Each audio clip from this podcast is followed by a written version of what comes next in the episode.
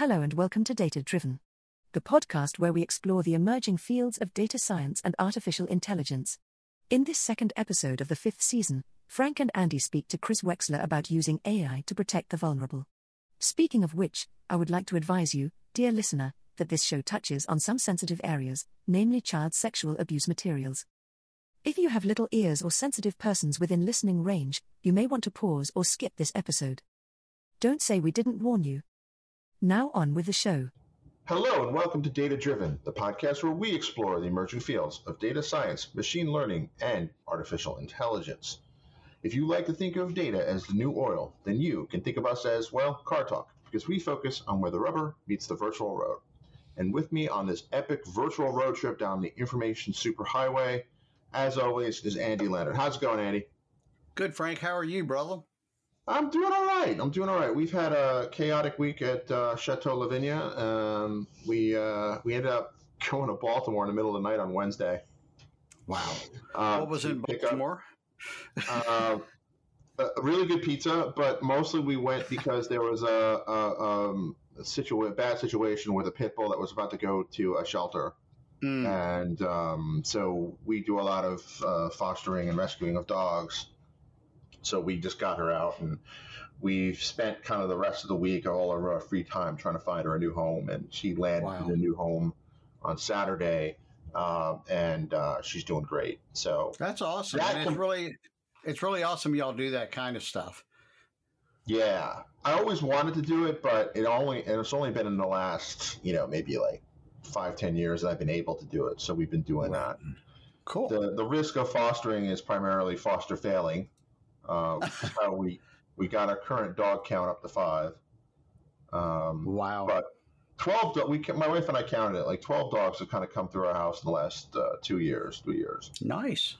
So it's a good thing to do. We have the space to do it, and the time. This one we didn't know anything about, so we had to kind of keep her isolated. So we had like this airlock system. She's a super sweetheart with people, but she's kind of iffy around other dogs and. Right. She's super strong. So once she had her mind to do something, it takes a lot of effort to corral her. But she's super happy. She's the only dog in her new home, and she has them wrapped around her little paw already. So good. How things with you? Things are good. Pretty quiet weekend here. It's warmer weather. We're recording this on the Ides of March.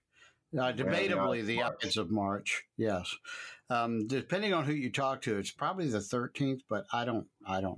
But we're on the 15th of March, 2021, and it's starting to warm up. Our greenhouse is being put to use. We have some seedlings in there, and that's always fun. And we've got some raised beds out to the side of the house. Those are starting to, we're starting to see different things come up. They're kind of colder weather crops. So we started a couple, 3 weeks ago. And it's, it's been nice. I love getting outside and working, especially this time of year. The bugs haven't shown up yet. Pollen.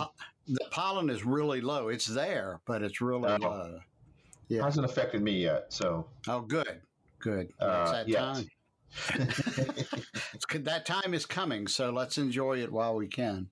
Oh, I totally agree. There's like 2 weeks a year where the weather in D.C. is wonderful, and this is one of those 2 weeks. That's it. So today we have an awesome guest, and this is, in our intro we always talk about where the rubber meets the road in terms of how AI can how data becomes AI and how AI can kind of help businesses and. I think this time we have an interesting guest because now we're not just talking about helping AI, but we're helping society.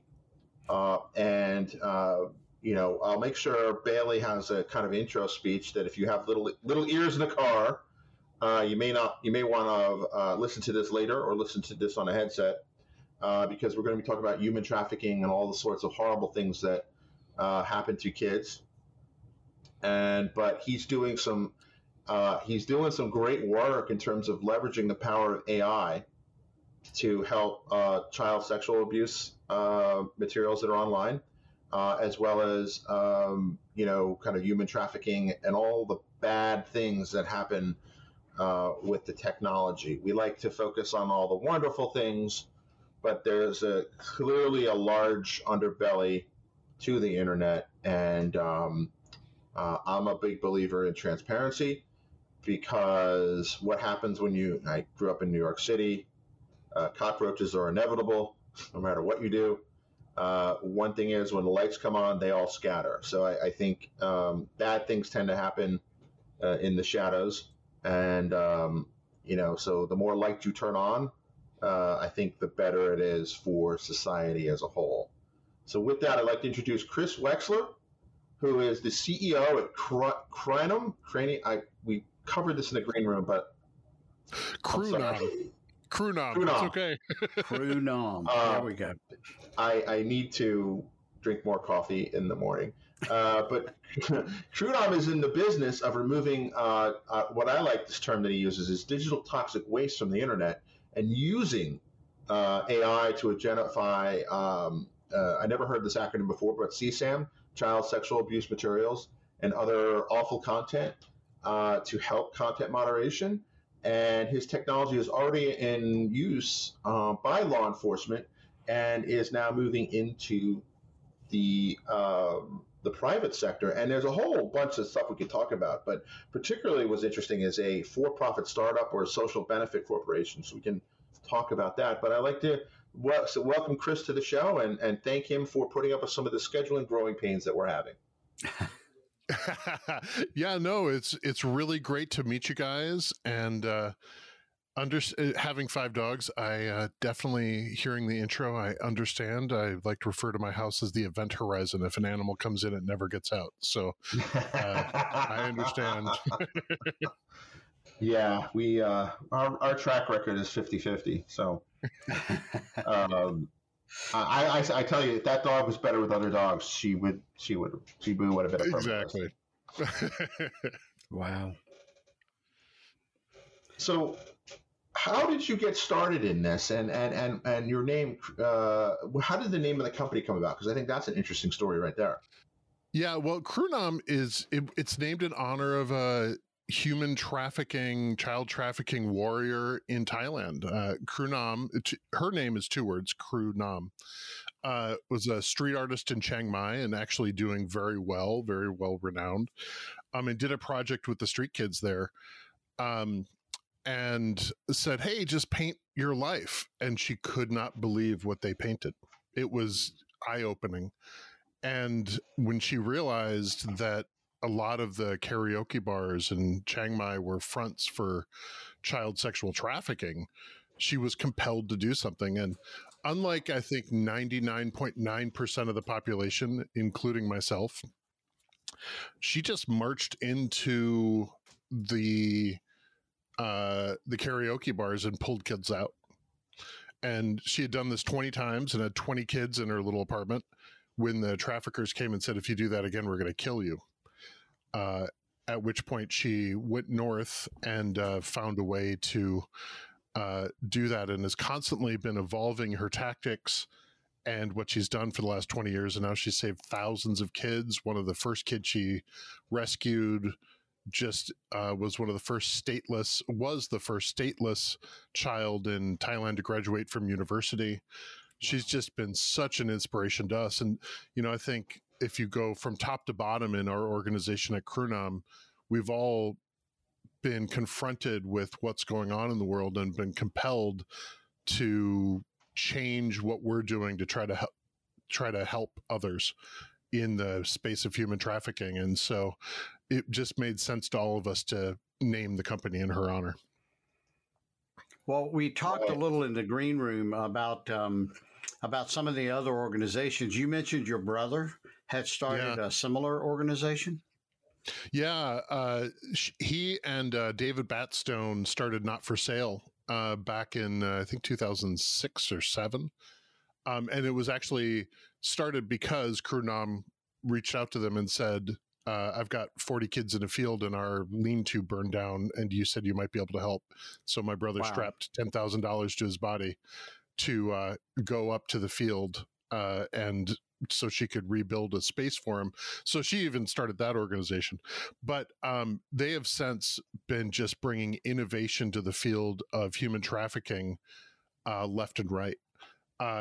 And so it's interesting that Kru Nam is a joint venture with a company out of London called Vigil AI, which has largely been in the defense and public safety space, like really doing proof of concept projects. So like stuff that just, you know, I'm the geek in me just gets so excited when I hear what they do. But Vigil AI was one side of it. The other side was Just Business, which was the venture group that Not For Sale, a nonprofit, started, because what they realized was that the dichotomy of for-profit and nonprofit really didn't work when you're trying to solve really big problems.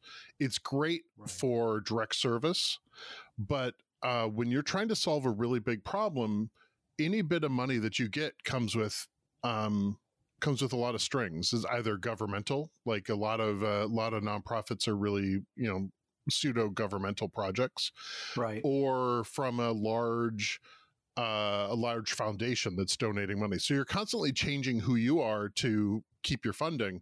And what they realized was, well, that, you know, Dave had a background in venture capital, and so they went and started companies. What they like to say is they were a cause in search of a company.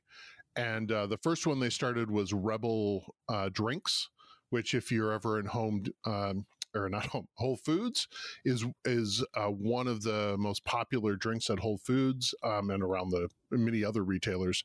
But it's one of the fastest growing natural drink companies in the history of the U.S. They're the sole financial partner of Relocity, one of the big innovators in the corporate relocation space. And if you're ever in, like, say, Amsterdam, or they just opened up in The Hague, Dignita, which is a brunch place that started in Amsterdam, that was all about giving women who got out of trafficking into the red light district training in the hospitality business. And now people who go eat there don't even realize it unless they read, you know, the back of the menu, because it's one of the top rated brunch places in all of Amsterdam. And so, you know, we like to say we can't do good until we do well. So we're building world-class companies, all built with social justice built into them at the scale of capitalism, because it's a powerful tool. And that's kind of why we went into, you know, we decided with AI that was so important for us, because AI is a amazing critical tool for the future. And when, you know, particularly in the age of COVID, with all of us behind computer screens and not traveling, the tactics of abuse changed, and a lot more was happening online. A huge spike in CSAM. And the reason we say CSAM and not child pornography is that child pornography implies consent, and there is none in that situation. And so it's child sexual abuse. So that's why we say CSAM. Right. But as with COVID, what we're seeing is a shift of people paying for shows online, and then they record it and then they share the images, and that's a critical. So this is a critical new front, not even new, but a critical growing front in fighting human trafficking. And so AI is the best tool to do that. And my background is I was in the marketing technology side of things. I was with some of the largest ad agencies in the world over the last 20 years, and really was on the other side of it. I was, you know, one of the first customers of Facebook and one of the first customers of Google, and constantly evolving my marketing tactics to, you know, sell one more garbage bag or one more motorcycle to a middle-aged man. And, you know, established data analytics practices to learn how to do that better. And, you know, eventually that evolved into, you know, AI projects. And what I realized was that was a good career, but I could take those skills and really make an impact. And so that's why I came on board to lead this new joint venture. And so it's an exciting time for me because I feel like a lot of my history has been able to kind of come in here, and I have the skills that can really help make a difference. And so that's why we're doing Kru Nam. Wow. I mean, there's so much to unpack in there in terms of the AI and kind of the social good and the detection of this. But the first thing that comes to mind is that how do you train an AI for this? And do people have to, how do you get people, because I noticed that this has come up with, in Facebook at least in the news, I'm sure the real story is a bit more nuanced and maybe probably even worse, is that people have to go to counseling because they look at all this horrible material. Mm-hmm. And I mean, is that kind of the same thing here? Is that this stuff is labeled and like, how do you train an AI? Yeah, I mean, I'm glad you asked that question because that's exactly that's what got me excited about Vigil's, what the work Vigil AI had done, because we're actually bringing to market something that's been in development since 2016. Mm-hmm. But it's a perfect example of public-private partnerships working together. And so I'll tell the story of how it came to, and then I'll definitely address how you do it, because that's exactly the problem we're solving. Back in 2015, one of our co-founders, Ben Gantz, who is a child sexual assault investigator with law enforcement in the UK, one of the, you always have those people in every organization that like, there has to be a better way to do this. There has to be technology to make this better. And he was spending 70 to 80% of his time going through confiscated materials to classify and understand what it was before he could even start investigating. Wow. And he's like, AI has to be better at this than I would ever be. You get exhausted, you get tired, it's brutal. I mean, it's just emotionally and psychologically draining work. And he saw Scott Page, our CTO and co-founder, speak, and he said, "Hey, let's figure this out." And a year later, probably, they formed a company. And here's where the public part of it comes in: is that back in 2013. The UK Home Office, which is their version of, for those who are not familiar, it's their version of kind of Homeland and FBI together. Okay. And so they started building a database for law enforcement called CAID, which is Child Abuse Image Database, because they recognized, well, if we're constantly finding the same things, because obviously things get copied on the internet and in digital spaces. Why don't we build a database and that'll speed things? Well, so they had that, and it's a great tool. What Scott and Ben did is, on a pro bono basis, went in and said, "Hey, let's see, if we could use the latest in computer vision and AI to determine what the classifications are of this material, and speed things along." And, that's where Scott's background in, computer vision, he was doing work 15 years ago on trying to brighten dark images, something that, every one of our, iPhones does just on its own. He was building those kind of algorithms 15 years ago. He's an expert in computer vision and machine learning and deep learning. And so they put it in there not knowing if anything was going to work. And they literally had to bring their rig into a Faraday cage because this material is not connected to the internet in any way. And then they're back to back with law enforcement investigators that are the only ones that are allowed to actually view this material. This is illegal material. And so it was a weird situation where they're like, okay, here's what I see. And then you're coding and working it out and doing that and working on the, working on it that way. And when they ran it, the kind of the first test, and they got a fairly high success rate, it was a eureka moment that it could be done. Cause you know, AI is really good at going, that's a cat, that's a dog, or, you know, that's a tree and that's a chair. It's less good at, you know, I mean, for all the talk of facial recognition, you know, that we all know about the problematic nature of mistakes in facial recognition. And there's been millions and millions of examples that the algorithm has seen. So, and here we were asking the algorithm to determine implied behavior by body position and context, and frankly didn't know if it was going to be possible. And so when it was at a fairly high percentage success rate off the bat, they knew they could fine tune it to the point where it would be usable. And they did all that work pro bono, because they just wanted to they wanted to make the world a better place.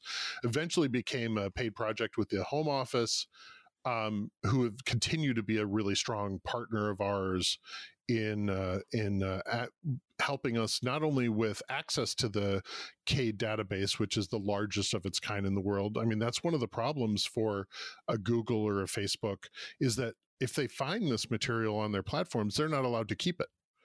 Right. Or like if there's a third party like us, you're not allowed to send that to another company to train their AI. And so the fact that this is being collected and this horrific data is being collected and protected by the Home Office and classified by investigators on a every day by trained investigators. You know, right now we only train the algorithm on 3-vote verified classified data. And so, you know, it's a really gold standard level of training and of data cleanliness and frankly, data privacy. You know, that's a big issue here, is that we don't want to, the last thing we want to do is extend the re-victimization and misery of these kids that have already been victimized and then it was put into photos. And so It was a rare situation where the data was really, really clean. Because it's so much work to train it, you know, there's a limited number of people that can even do this work. And so, you know, it's just been, so when, you know, that's where, you know, AI is really powerful, and computer vision. Cause, you know, when you look at, you know, you mentioned how, brutal this is for content moderators. We really view ourselves as a digital protection company. Not only are we obviously protecting kids long-term and breaking the cycle of violence, but, we're protecting the content moderators, because that is awful work. And, you know, studies have shown after 15, 20 minutes of doing work like this, your performance degrades horribly because it's emotionally exhausting. Computers don't get emotionally exhausted. Right. They're really good at this. And, you know, I think the biggest aha for me is that AI is not a good or a bad technology. AI can be used for good and bad. It's null. It's a null technology. Right. And if we can use it to do the right thing, that's great. And that's what we're doing here. You know, as much as I liked, you know, selling motorcycles to middle-aged white dudes, I think this is making a little better impact on the world. This is true. What's fascinating here is, you know, kind of the, you know, there's a lot of problems with facial recognition, but I think a lot of the problems with facial recognition are they're twofold. One, the input data is not good enough. And two, there's too much faith in it. Yep. Put into it. What are the consequences of, say, a false positive in the AI models you build out? Well, obviously, we would never recommend any of our partners to rely solely on our algorithm, because the way we would recommend using our classifier is there's a couple things. One is we want you to organize the data. So when, let's say, maybe you're comfortable saying if it's a 99% confident, because we feed back a confidence level on any image or and video as well, which is actually, I'm underplaying how important that is, because the current technology is a great bit of technology that Microsoft built back in 2008 called PhotoDNA, which is a photo hashing, a perceptual hashing technology, which is essentially fingerprinting known images. And it's done a lot of great work. But the problem is this material is getting recreated every day, or a logo gets added, or there's cropping, or a filter is applied, and it might change the hash. And so it's a great technology, but it's not a complete technology. Our algorithm actually finds previously unknown images because it's looking for patterns. It's looking for elements like that. And so then the worry is false positives, right? And frankly, false negatives as well. But so when you're in a situation where you're not 100% confident on anything, our fee output is a confidence level. So much like a human being, there are things. Just because there's variation in the human body, a 25-year-old might look 16 and a 16-year-old might look 25. And so, and because it's been trained by humans, it makes the same, has the same troubles with those kind of images. And so it might kick out a 70% confidence level for an image like that, going, we think it is. And then in a situation like that, we definitely want a human being involved. I mean, any AI needs to have human checks. And so our classifier, first, we recommend organizing the data in a way so a human content moderator isn't mode switching all the time. So you might get a lot of like images together. So you don't have the mental exhaustion of constantly going, is it this or that, or is this or this or that? You go, is it this? Is it this? Is it this? It helps the human pertain.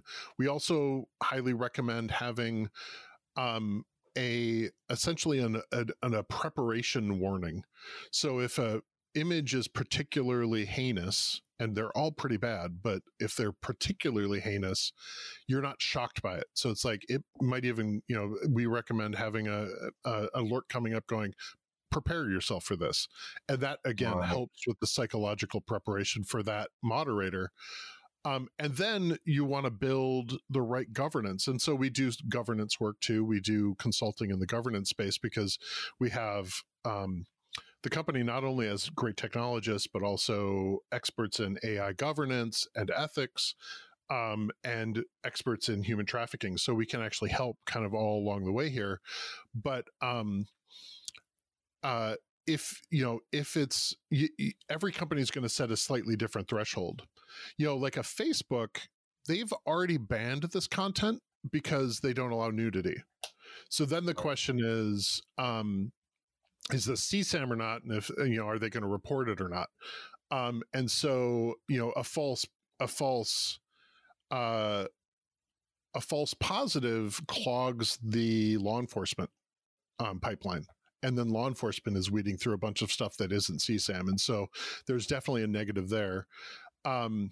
But let's say you might set a threshold at anything over a 98% confidence, we're going to just automatically quarantine and move out, or a 99% confidence.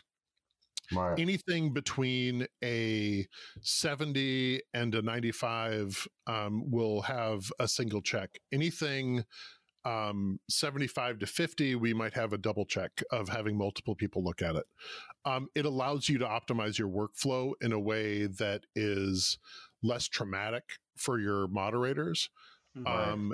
And frankly, once you see the output of the algorithm for any organization, that's where, you start making determinations like, okay, we're confident that it can do this, but we're not confident it can do that.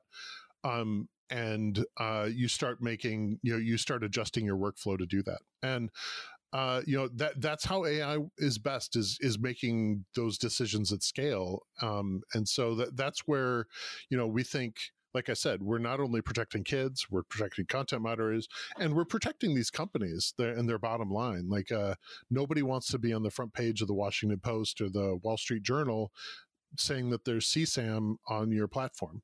And wow. So that's a really critical part of who we are. We're a protection company. Interesting. I like the reframing of that. Like, you're a protection company. I think that part of it, is the normalization of AI in business. Like, you're not an AI company per se.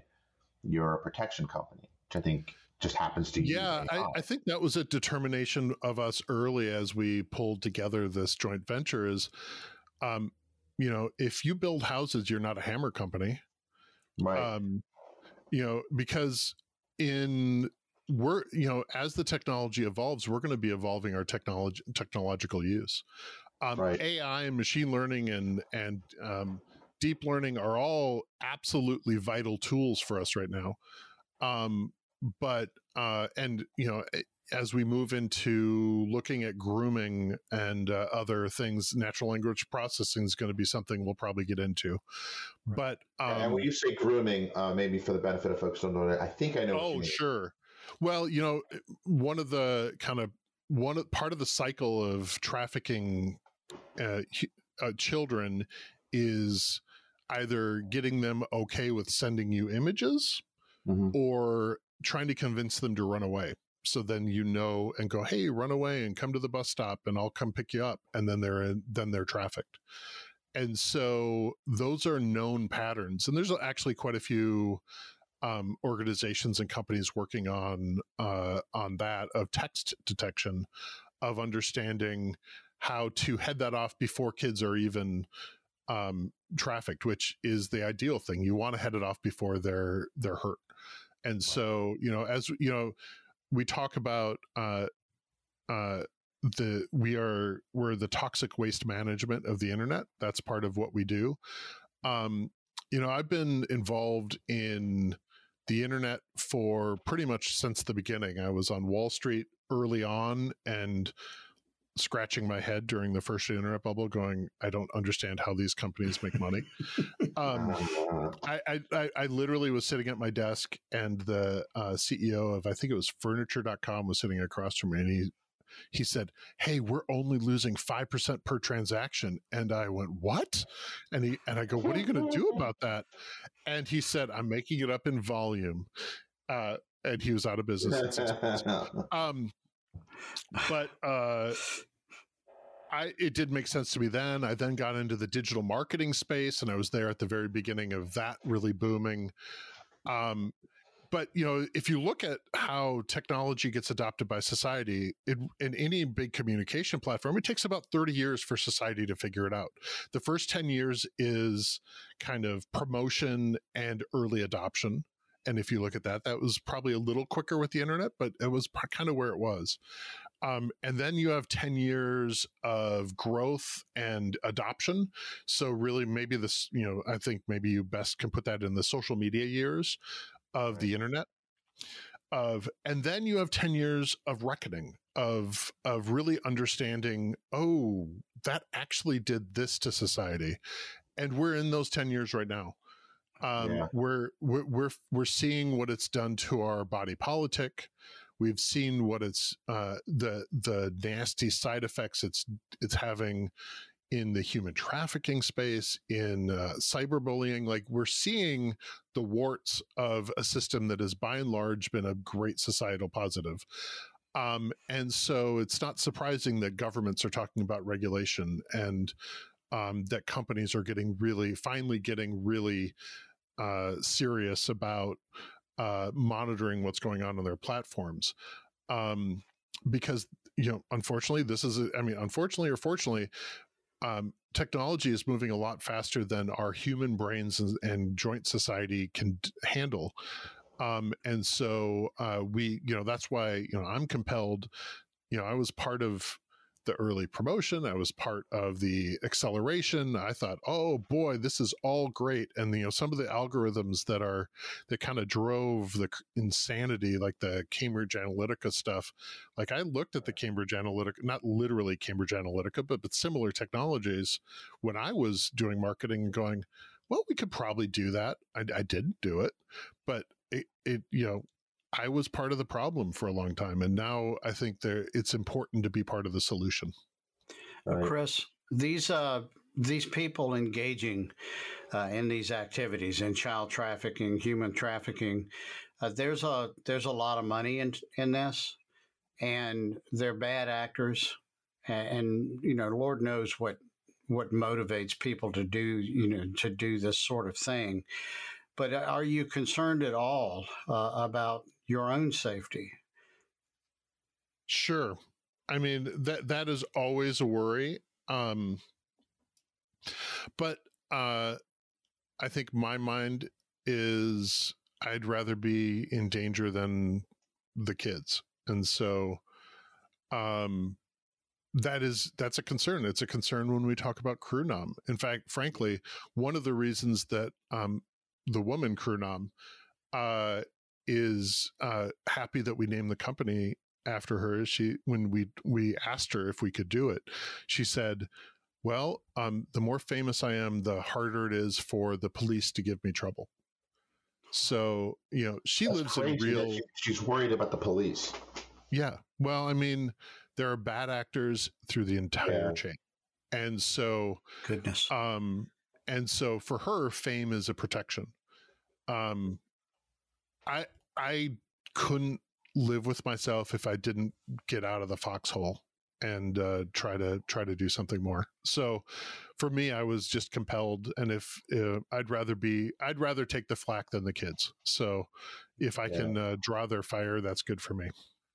So another question is that these probably are well-funded bad actors. What sorts of countermeasures? I mean, obviously with the PhotoDNA, and PhotoDNA, you know, is at this point a 13-year-old technology, but I would imagine that this is going to evolve into kind of, for lack of a better term, an arms race. Yeah, I mean, but that's, I think, something where the brilliance of Scott Page and Ben's approach to building the technology is it's reading what humans read. And if they want to obscure the images so much that it doesn't look like CSAM, I think we've won. So really all we're looking for is something that looks like it. And it's being, you know, it's using computer vision in a way that it's perceiving it like a human would perceive it. Well, obviously computers look very differently. You know, the last thing we do is start with edge detection and then look at shading, and, you know, that's not how we process images, but, literally it's looking at the image and going, what would someone see when they look at this? And so on many levels, you can't obscure that. In fact, the algorithm has already, like, we already added a classification because the algorithm kept finding cartoon, magna, and hentai versions of CSAM because it looked like it. It went, oh, this is the same, only it's a cartoon. And so while we haven't done the testing on deep fakes or even things that are made whole cloth, because that's coming too, is like created CSAM. And, you know, I guess it's like vegan meat. I guess it's ethically created CSAM because nobody was damaged, but it's still damaging. content, the computer's going to see the same thing because it has to look right to humans, and as a result, that's what the computer is going to look at. I have to assume that there will be, there'll be some kind of countermeasure they come with, and then we'll just have to adjust. But because we're building it on an end user perspective of how someone looks at it, it's relatively future proof versus a kind of a transitional technology like PhotoDNA that turns it into an anonymous hash. That's a little easier to defeat. And now, obviously, there have been ways to make that stronger, but just the nature of this should be a little future protected. Knock on wood. Interesting. Well, I like the fact that you've already kind of thought about that, because it's not like you're running around saying we solved it. Only to have one of the most powerful forces in the universe, in my opinion, is the law of unintended consequences. Yep. Well, I think the one thing we know is we're not perfect. And, anybody who's done technology, and particularly innovation in technology, you go, okay, I've got 2 years. How do I keep evolving? How do I keep making it better? I have that terror for 20 years in marketing. Like you'd build something and go, okay, I've got 2 years to build a new one. And so... that's very much our mindset. And, we're lucky we have, a strong technology team that is constantly looking at edge cases of how to do things. I would take Scott Page and team going to war with anybody. And, so there you go. Yeah, great answer. All right, so this is the point in the show where we talk about the prefab questions we have, questions we have. So you mentioned kind of your early days in the dot-com era, and I'm sure we can swap some stories too, because I was at a couple of startups at the time. How did you find your way into data and AI? Did you find you? Did data find you, or did you find your way into data? I found my way into data. I very much, it's funny because I chose a college based on the lack of a math requirement. I always had the skills, but I didn't really like doing it. But even in college, I realized the power of data. And so this is way back in the day. Now, it's not so far back that we didn't have computers. Just to date myself, I got my first PC while I was in college. So it was the age of moving off of mainframes into having a computer sitting on your desk. I was getting a degree in political science at American University in DC, and I took a campaign management class, and it was kind of crazy. They would do this thing over J-term. It was 2 weeks long, a full, 3 credits, and you'd work. You'd have class from 8 a.m. to 6 p.m. And then at the end of it, you had to present a 200-page group paper. So wow. You did that in the off hours. And they really wanted to simulate the last few days of a campaign and how brutal that was. Well, I got told that I was working on the 2nd district of Utah, and I had to figure out the voter turnout approach. Well, I had no idea what to do. Like I was, 21 years old. I didn't know. So I went down to the Federal Election Committee, got the precinct level data, and built a spreadsheet. And it was back, probably wasn't even Excel. It was probably Lotus 123. I don't remember. Wow. But, and I loaded every precinct's data for the last 4 elections. So much so that, the processing power is so bad, like I had to hit F9 and then wait 20 minutes for it to recalculate. But wow. It was a way for me to, I was like, this is the only way I'm going to figure out what precincts to target. And so technology was always a result, and I needed a way to get to it. It was a tool. And so whether it was that or... and then it was, building models based on Wall Street. And when I say models, nothing like today's insanity, like very light models by today's standards that I was doing on Wall Street, And then once you have that basis and lack of fear of how the technology works, then you're just looking for good data to make better decisions, and how to have clean data so you can make a smarter decision. And so that just became kind of my superpower in my career, and so it just kept going and going. So for the kids listening, F9 is how you used to update spreadsheets. Now it happens so fast, it's automatic. Yeah.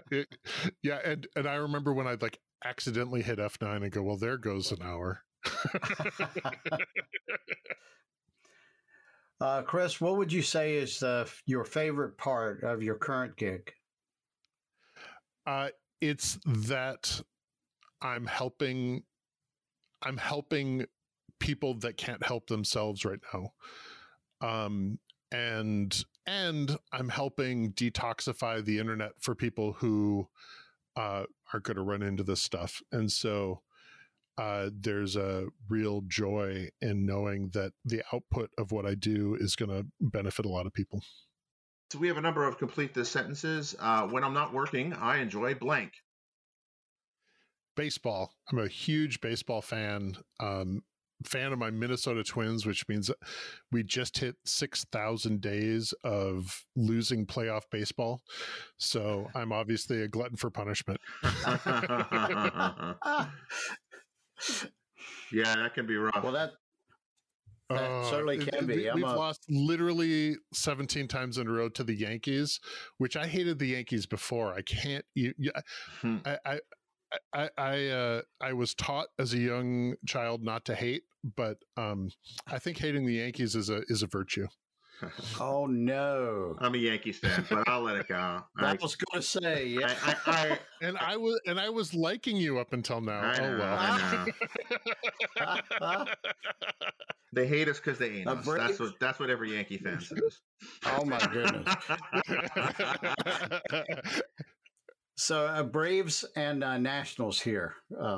I was in D.C. I went to AU and I lived in D.C. pre-Nationals. So I would always go down to the Orioles would always play a series at RFK Stadium. Nice. Yeah. In right before the season, and I'd always go down and for some reason, I don't know why, it was cold and the hot dogs were cold, but it didn't matter. I still went. Awesome stuff. The fourth question 4 is our second fill in the blank. I think the coolest thing in technology today is blank. There's so many things. I think the coolest thing is the application of AI to travel and driving. I'm looking forward to the day when we are not trusting another human being on the road not to crash into us. That segues nicely into the next question. I look forward to the day when technology can blank. I am, as also, baseball, I'm exposing how nerdy I am. Baseball and also Star Trek. I'm looking forward to the day when they can teleport me to a warm climate in the middle of January and it doesn't take 12 hours. Nice. All right, so you mentioned baseball. If we can move a quark 6 inches, I figure we can move me to Tahiti. Oh, I like that idea. Since you mentioned baseball and Star Trek, what about the Niners? This is the San Francisco 49ers? Nah, this is an obscure Star Trek baseball nerd reference to. Oh, the Niners. Yes. Oh yeah. There you go. I forgot about them. Yeah, that you would think that would be at the forefront of my brain as like the Reese's peanut butter cup of my pop culture experience. But I do remember watching that, much like when you hear National Public Radio talk about sports. Right. Where they go, the local 9 play a game of baseball today. It's just like, oh boy, these people don't really know what they're doing. Yeah, sports ball. So for the 90% of the audience who probably didn't get the reference, is we're referring to Deep Space Nine, and Deep Space Nine was the first spinoff from kind of the traditional Star Trek franchise. It's what I think is still the high watermark for Star Trek. Yep. If you carefully watch my live streams, behind me there's a model of Deep Space Nine, and nice. The Captain Sisko, who is, in my mind, it's not. My question was never Kirk or Picard. It was, you know, Sisko versus anyone else. But he was a big baseball fan, and that features prominently. And I've been rewatching Deep Space Nine, so this is why it's fresh in my head. He's a big baseball fan in a time when baseball's kind of really waned. And one of the episodes they were playing a game, and the team that they kind of set up was called the Niners. And then it was against it was against Captain Sisko's rival from the academy or something like that. Yes. Oh my gosh, I had forgotten about that completely. Yeah, that was a great episode. That was because most of Deep Space Nine's pretty heavy kind of existential questions, but every once in a while they had kind of a lighthearted show, and that was one of them. That and the one where they hang out in Vegas, which is bizarre. Yes. Oh, we could talk Star Trek for hours. Yes. I could tell. I could just tell.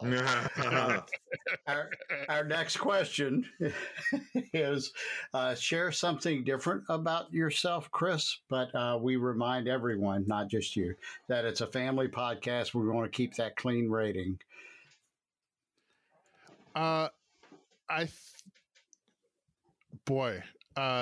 Everything's... I have a view that everybody's different. And so I'm sure that, it actually reminds me of a story when my sister was going off to college. My dad hated bacon. I know there are people out there that don't like bacon. And so we always had tuna fish with pancakes because my mom's like, we need protein. And I remember the look on my sister's face when she said, wait, this is weird. What else do we do that's weird? I think the biggest thing that's different about me is that I've kind of lived in every kind of phase. I have a deep experience in every phase of kind of the American demographic. I grew up in a kind of an established urban neighborhood, but went to a very poor urban high school. But at the time, I was attending a affluent suburban megachurch, all while having farming grandparents. And so it's been a blessing for me in my life that I accidentally didn't have a bubble. And so it taught me a superpower of empathy that allows me to look at like the current political state right now and go, people, we just need to meet each other, right? Because we're a lot more similar than you think. But I think that's that unique background that I can thank my parents, who literally decided to support Minneapolis, and they live not too far from where George Floyd was murdered. They decided to support the community, but so I think that's probably the biggest difference about me that you would never know unless we talked about it. Interesting. Very cool. And the next question, where can people learn more about you and what you're working on? Our website, which is still in a nascent state right now, but we'll be rolling out a new website soon, is at krunam.co. Okay. You can sign up there. LinkedIn is another good spot for us if you follow us on LinkedIn. And just keep watching, because we're ramping up our content work. Cool. Awesome. I sent you a LinkedIn invite this morning, so. Excellent. It's very important work. I'm going to try and connect with you as well. That's we are sponsored by Audible, and you can get a free audiobook on us if you go to thedatadrivenbook.com. And then if you sign up and, you know, subscribe to Audible. And I think I've got like the maximum platinum coated gold subscription because I have myself and two others in the house, two teenagers that love Audible books. So because of that, we ask all of our guests, if you have a favorite audiobook, if you don't listen to audiobooks, do you have a favorite book recommendation? You don't have to limit it to one. We'd love to know what you think. Well, this is a book I've literally purchased for people many times, and it is not what you would expect. It is called The Power Broker by Robert Caro. It is the telling of Robert Moses's New York, who started as someone who wanted to build parks for moms in New York City and was heralded for it, and took that power and corrupted so much in the world. But just he literally moved millions of people's apartments in New York, and has formed his thinking really formed the modern freeway system around the country. It is a fascinating look at power corrupting an individual, at how public works impact society. It is just a masterwork of how the world works. And so I highly recommend it. And it's perfect for Audible because it's about 1,000 pages. So there's a lot of jogging you can get done while listening to The Power Broker. Interesting. Yeah, I grew up in New York City, and years after kind of Robert Moses, and no one had a neutral opinion on Robert Moses. Nope. People either hated him or admired him. I wouldn't say love him. No. Because, but they admired like his ability to get things done. And for those that don't know, I mean, ultimately, he's the one that kind of turned the interstate highway system in the U.S. from kind of a way to move goods from city to city, or effectively, let's be real. I mean, it was a defense project that was labeled as a civilian project, exactly like the internet. Sure, yeah.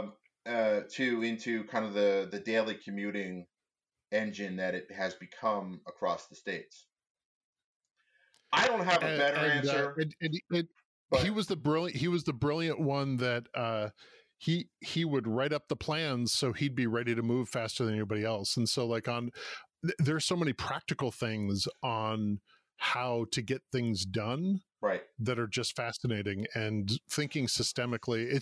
It's just, unfortunately how certain groups were excluded from the, and actually damaged by what was going on. It's just it's a fascinating look at the history of that time. It's a brilliant masterwork by Robert Caro. Right. The other book I would highly recommend is Not For Sale by David Batstone. It is, really what started everything that we are at Kru Nam, and it tells stories about human trafficking, but not in a way that is so heavy. It shows the hope and the power of doing something. And so highly recommend Not For Sale as well. That's really the book that started a movement and then eventually started this company. So I probably should have started there, but I love The Power Broker so much. Yeah, I definitely have to check that out, because there's I grew up kind of in the post Robert Moses, New York. And, it was interesting from someone who grew up kind of not on the island of Manhattan. For those that don't know, basically Robert Moses wanted to put a freeway straight through Manhattan, but yep, the power center of New York City is Manhattan. The boroughs are kind of an afterthought. So he was able to kind of, pillage the boroughs, the outer boroughs, but not necessarily Manhattan. Manhattan was kind of his Waterloo, where this, at least that's my recollection from older family members, was that's exactly. Well, if you look at any freeway system in any city, mm-hmm, you have the same situation. Like if you look at DC, there were power brokers through the entire city. That's why there is a beltway. That's freeway is supposed to go right down Pennsylvania, and instead it kept getting pushed out a road and another road and another road, and there was a beltway. Right. I don't even think the beltway touches the boundaries of DC. Exactly. Or barely. And if you look at like my hometown of Minneapolis, in St. Paul, they put the major freeways right through the heart of the African-American communities and took out all the African-American businesses. Oh. I think if you look at the history of where freeways have been replaced, you see who was powerful and who was oppressed at that time. It's a fascinating, right. It's one of those things you just don't realize until you kind of dig into it. Right. Well, my grandfather went from liking Moses to despising him. Like within. Well, and I think you do the same thing while reading the book. Interesting. You go from you go from, oh, what a good man, to what a power hungry right. Monster, and that's the part of the brilliance of it. Interesting. Chris, I want to ask you another question, a little bit of a follow-up here, and I know we're pushing time, so I apologize.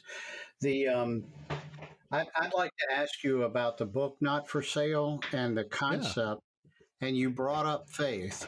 I'd like to explore that intersection. Absolutely. Well, I think, I grew up in the church, that was a core part of who I was and am, my faith. I think when you look at, I think the phrase in the Bible is, however you treat the least of these, you treat me. And that's been a motto that I've carried through my entire life. And I'm glad to be doing it with Kru Nam. Certainly, trafficking victims could fall into that category very easily, being yes. treated as the least of these. Exactly. Well, yeah. Awesome. Okay. I think I appreciate that answer. Yeah, I appreciate your time and putting up with these bugs. And we'll let the the glitches that we've had, including my my machine crashing yet again on another PC. Time to reevaluate Zencastr. But with that, I'll let the nice British lady end the show. Thanks for listening to Data Driven. We know you're busy and we appreciate you listening to our podcast. But we have a favor to ask. Please rate and review our podcast on iTunes, Amazon Music, Stitcher, or wherever you subscribe to us. You have subscribed to us, haven't you? Having high ratings and reviews helps us improve the quality of our show and rank us more favorably with the search algorithms.